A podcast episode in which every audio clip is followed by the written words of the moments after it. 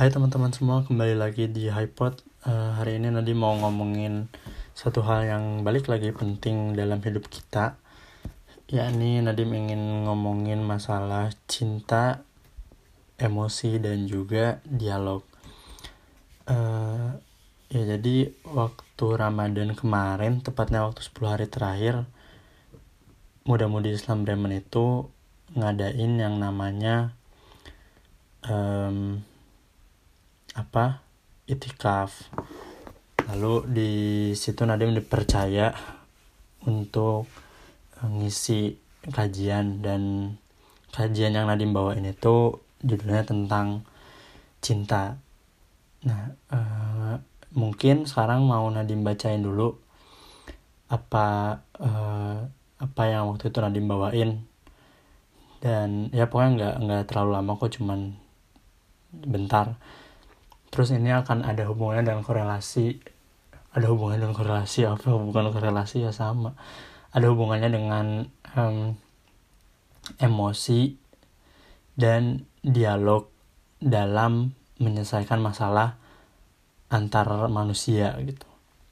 Yang ini semua dari hal yang Nadim alami. Semua yang Nadim ceritain di sini adalah cuman berbagi pengalaman itu aja Nah, uh, mungkin sekarang Nadim akan bacain dulu apa yang waktu itu Nadim bawain di um, itikaf sama MMIB waktu bulan Ramadan kemarin. Jadi judulnya itu cinta. Nah, cinta adalah suatu kata yang bukan saja menyenangkan tetapi dibutuhkan. Bukan saja oleh manusia tetapi oleh semua makhluk hidup. Cinta adalah anugerah Allah. Cinta adalah sesuatu yang mengantarkan kepada kebahagiaan. Cinta sulit dilukiskan dengan kata-kata. Bahkan sementara pakar berkata, ia tidak bisa dilukiskan. Karena itu hanya gejala-gejalanya saja yang dapat dijelaskan. Berbagai definisi yang dikemukakan oleh para pakar, namun tidak ada satupun di antaranya yang bisa menggambarkan apa cinta itu secara utuh. Bahkan ada pula yang berkata bahwa cinta itu magic. Yang pasti, cinta mendorong seseorang untuk melakukan hal-hal yang positif. Lihat contohnya, ada Taj Mahal di India. Atau contoh yang paling mudah adalah Candi Prambanan. Atau yang ada di sekitar kita di zaman sekarang, Contohnya lagu-lagu romantis buatan Ed Sheeran, atau kalau musisi lokal ada yang namanya Yofi Widianto.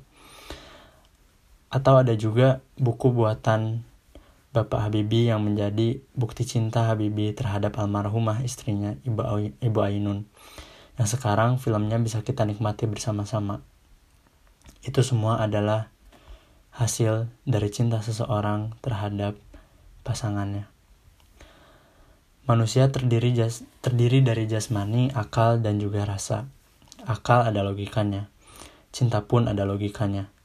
Akal tidak dapat menggabung dua hal yang bertolak belakang, tetapi cinta bisa menggabungkannya. Contohnya kita selalu kenal kalimat benci tapi rindu. Bagaimana dua hal ini bisa bertemu kalau bukan yang mempertemukannya adalah rasa. Cinta itu bermacam-macam. Ada cinta kepada Allah, ada cinta kepada manusia, ada cinta kepada harta, ada cinta terhadap lingkungan, dan lain-lain. Cinta ada yang cepat diperoleh dan cepat layu, ada juga yang lambat pula berkesan di hati, atau bahkan lambat pula namun tak pernah punah sama sekali. Cinta kepada Allah dan cinta Allah kepada manusia adalah salah satu dari aspek cinta. Bukti kita cinta kepada Allah adalah kita taat dan patuh kepadanya. Allah menyatakan cinta kepada sekian banyak manusia, salah satunya yaitu kepada mereka yang muhsinin. Apa itu muhsinin? Muhsinin ialah orang-orang yang berlaku baik terhadap orang-orang yang pernah melakukan kesalahan kepadanya. Allah cinta kepada yang bertakwa, dia cinta kepada yang sabar, dia cinta kepada yang bertaubat, dia cinta kepada yang bersatu padu. Dia cinta kepada yang mengikuti Nabi, dia cinta kepada akhlak yang mulia. itulah cinta-cinta Allah yang tertuju kepada umat manusia. Lalu ada cinta antar manusia, cinta kepada pasangan, kepada anak, kepada cucu. Cinta antar manusia adalah dialog antara dua aku. Cinta kepada manusia bukanlah melebur siapa yang mencintai pada diri kita. Cinta kepada manusia harus tetap memelihara kepribadian yang dicintainya secara positif, bukan memaksanya untuk menjadi seperti kita teman-teman semua, cinta kepada manusia bermula dari pengenalan kepadanya. Setelah pengenalan, maka timbul penghormatan. Setelah penghormatan, timbul tanggung jawab. Setelah tanggung jawab, timbullah kesetiaan, dan tanpa hal-hal tersebut, maka itu bukanlah cinta. Bukan cinta yang tidak menghormati siapa yang dicintainya, bukan cinta yang tidak mengenalnya, bukan pula cinta yang tidak setia kepadanya. Puncak dari cinta manusia terhadap pasangannya adalah mawaddah. Mawaddah adalah kosongnya jiwa dari segala hal yang buruk. Sehingga betapapun buruk yang dicintainya, hati itu tidak pernah melihat keburukannya itu. Betapapun buruk kelakuannya, hati telah kosong dari keburukannya. Sehingga yang terlihat dari orang tersebut hanyalah keindahannya, benar-benar keindahannya Itulah makna mawadah dan itulah yang harus diperjuangkan dalam mencintai sesama manusia. Saat saya mendalami makna mawadah itu, saya menyadari bahwa mawadahnya Allah Subhanahu wa taala terhadap kita itu sangatlah besar. Kita semua sepakat bahwasanya kita semua tidak ada yang suci dari dosa. Terkadang kita sering mengecewakannya Seharusnya kalau mau ia memberi azab, seharusnya kita sudah dilaknat olehnya. Tapi buktinya tidak. Kita masih diberi rejeki, kita masih diberi kesehatan untuk kuliah, untuk mencari uang, untuk datang ke pengajian dan berkumpul dengan orang-orang yang kita cintai. Bahkan yang paling penting, saat kita ingin bertobat, Allah masih memberikan maafnya Bahkan rasa ampun atau rasa maaf Allah itu jauh lebih besar daripada dosa-dosa yang sudah kita lakukan selama ini. Teman-teman sekalian, cinta itu letaknya berada di hati. Mari kita biasakan mengisi hati dengan menyebut makhluk yang paling kita cintai. Mari kita bi Nah, ini di sini salah ya, seharusnya bukan makhluk cuman zat. Mari kita menyebutkan zat yang paling mencintai kita Mari biasakan untuk berzikir menyebut nama Allah, bersolawat kepada Rasulullah Shallallahu Alaihi Wasallam. Mari biasakan setelah naik bus atau tram sebelum kita memakai headset luangkanlah waktu tiga atau empat halte untuk menyebutkan nama Allah. Astagfirullah, subhanallah, alhamdulillah. Karena saat kita sedang galau, sedang gundah atau sedang penat, dan kita sedang memikirkan saat kita sedang galau, saat sedang gundah, dan sedang penat, lalu kita memikirkan orang yang kita cintai dan mencintai kita, maka rasa galau, gundah, dan penat itu akan hilang, dan kita lebih semangat dalam menjalani hidup. Karena dalam Al-Quran difirmankan di surat 13, yakni surat Ar-Rad, di ayat 28, Alladzina amanu wa tatma'innu qulubuhum bizikrillah. Ala bizikrillahi tatma'innul qulub yang artinya orang-orang yang beriman dan hati mereka menjadi tentram dengan mengingat Allah. Ingatlah, hanya dengan mengingat Allah lah hati kita menjadi tentram. Maka dari itu, saat senang, saat sedih, saat marah, saat bingung, marilah tenangkan hati ini dengan menyebut zat yang paling mencintai kita, yakni Allah Subhanahu Allah Subhanahu wa taala. Karena sesungguhnya Allah tidak akan pernah sekalipun mengkhianati kita.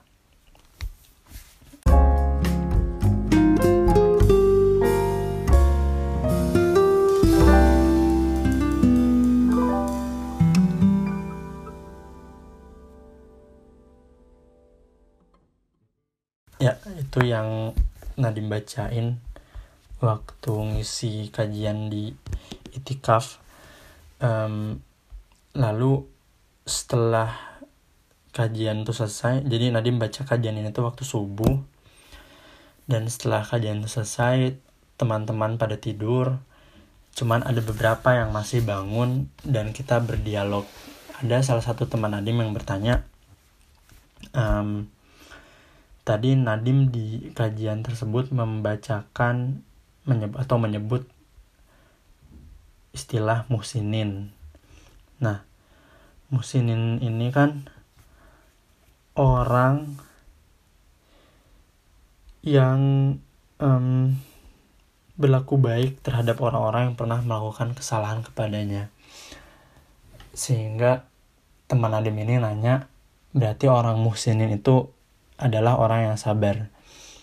Tentu sabar karena ya dia um, tetap baik terhadap orang yang pernah menzolimi dia. Dan akhirnya timbul lagi pertanyaan, apakah sabar itu ada batasnya? lalu kita berdialog berdialog berdialog um, lalu memang kita sampai ke kesimpulan bahwa sabar itu tidak ada batasnya. Sampai kapan pun sebenarnya manusia itu bisa sabar. Sekesal kesalnya apa pun kita kita masih bisa sabar dan tetap berperilaku baik terhadap orang yang uh, sudah membuat kita kesal setelahnya gitu. Um, akhirnya ada lagi pertanyaan bagaimana kalau misalnya um, apa kalau misalnya agama kita dihina gitu nah ini kita berdialog lagi ada yang menganggap kalau ada yang menghina agama kita maka um, ya ada yang berpendapat A dan berpendapat B Nadim tidak akan men menjelaskannya lebih dalam lagi di di podcast sekarang. Cuman yang ingin Nadim sampaikan adalah apa yang Nadim uh, adalah perspektif Nadim tentang hal tersebut gitu saat agama kita dihina apakah kita masih tetap bisa sabar atau enggak. Waktu itu Nadim bilang bahwa ya kita masih tetap bisa sabar. Sabarnya dengan cara berdialog. Karena hal ini Nadim merasakan sendiri waktu um, Nadi waktu di waktu itu waktu tahun 2000 berapa 2015 kalau nggak salah yang ada uh, aksi terorisme di Prancis yang yang masalah Charlie Hebdo lah yang terus penembakan orang-orang yang tidak berdosa itu. Itu kan di di katanya pelakunya adalah ISIS gitu. Nah, itu sempat menjadi tegang juga karena waktu hal itu terjadi itu kan terjadi malam-malam. Dan di berita kan udah mulai ramai itu ada aksi teroris di sini apalagi waktu itu Nadim nonton TV semua berita semua TV isinya berita itu gitu.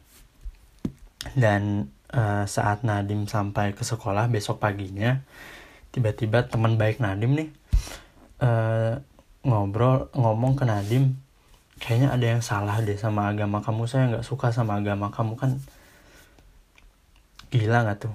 Tiba-tiba best friend Nadim yang selama ini kita have fun bareng tiba-tiba bilang seperti itu.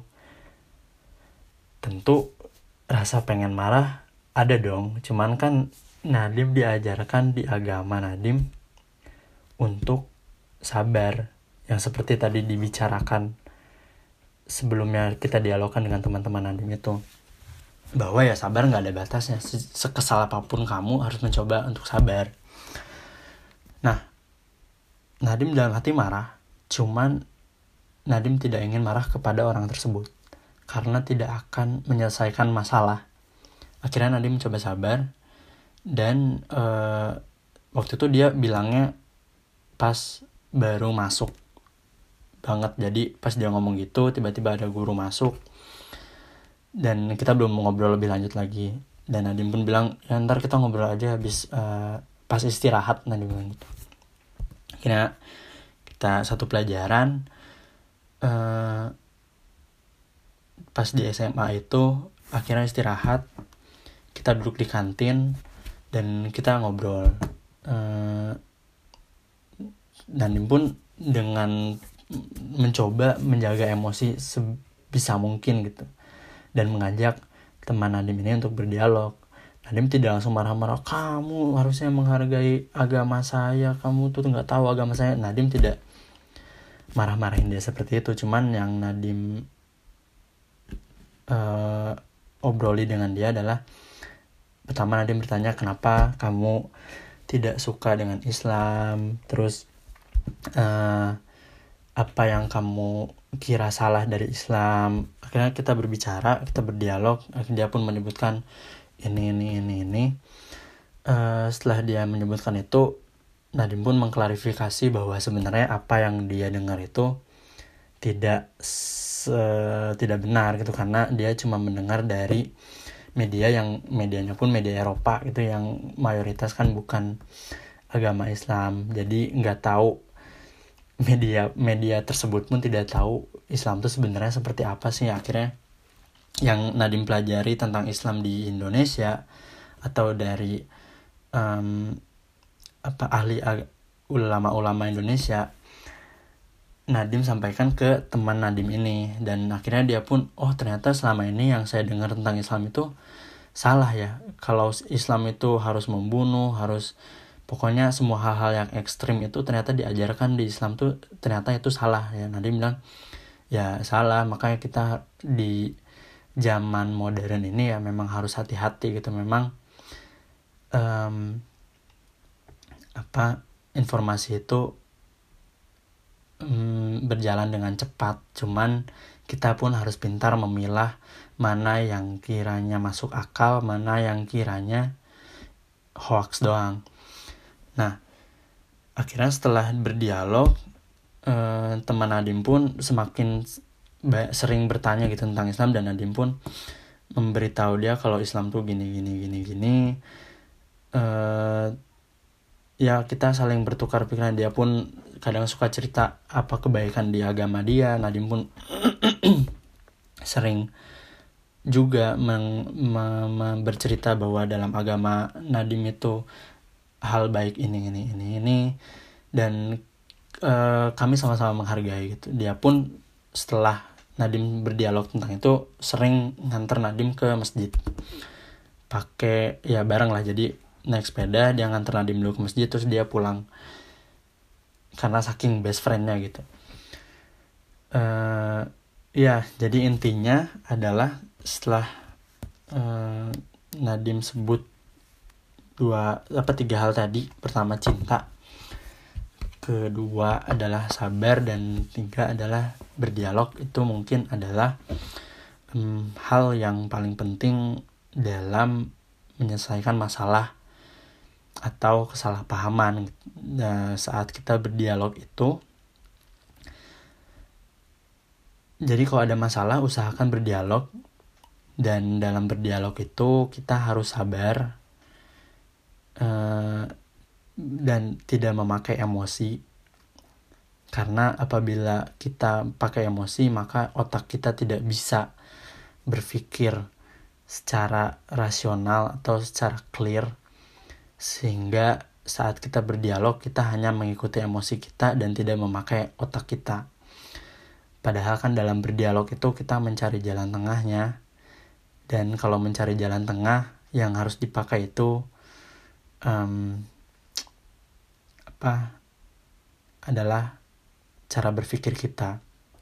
Bukan emosi kita karena kalau pakai emosi dalam berdialog mungkin bukannya tidak akan selesai cuman selesainya nggak bakal baik-baik. Itu mungkin pengalaman Adin selama ini kalau ngobrol sama orang yang emosian itu kadang apa yang dia kemukakan itu cuma ngikutin emosinya aja kurang kurang masuk akal.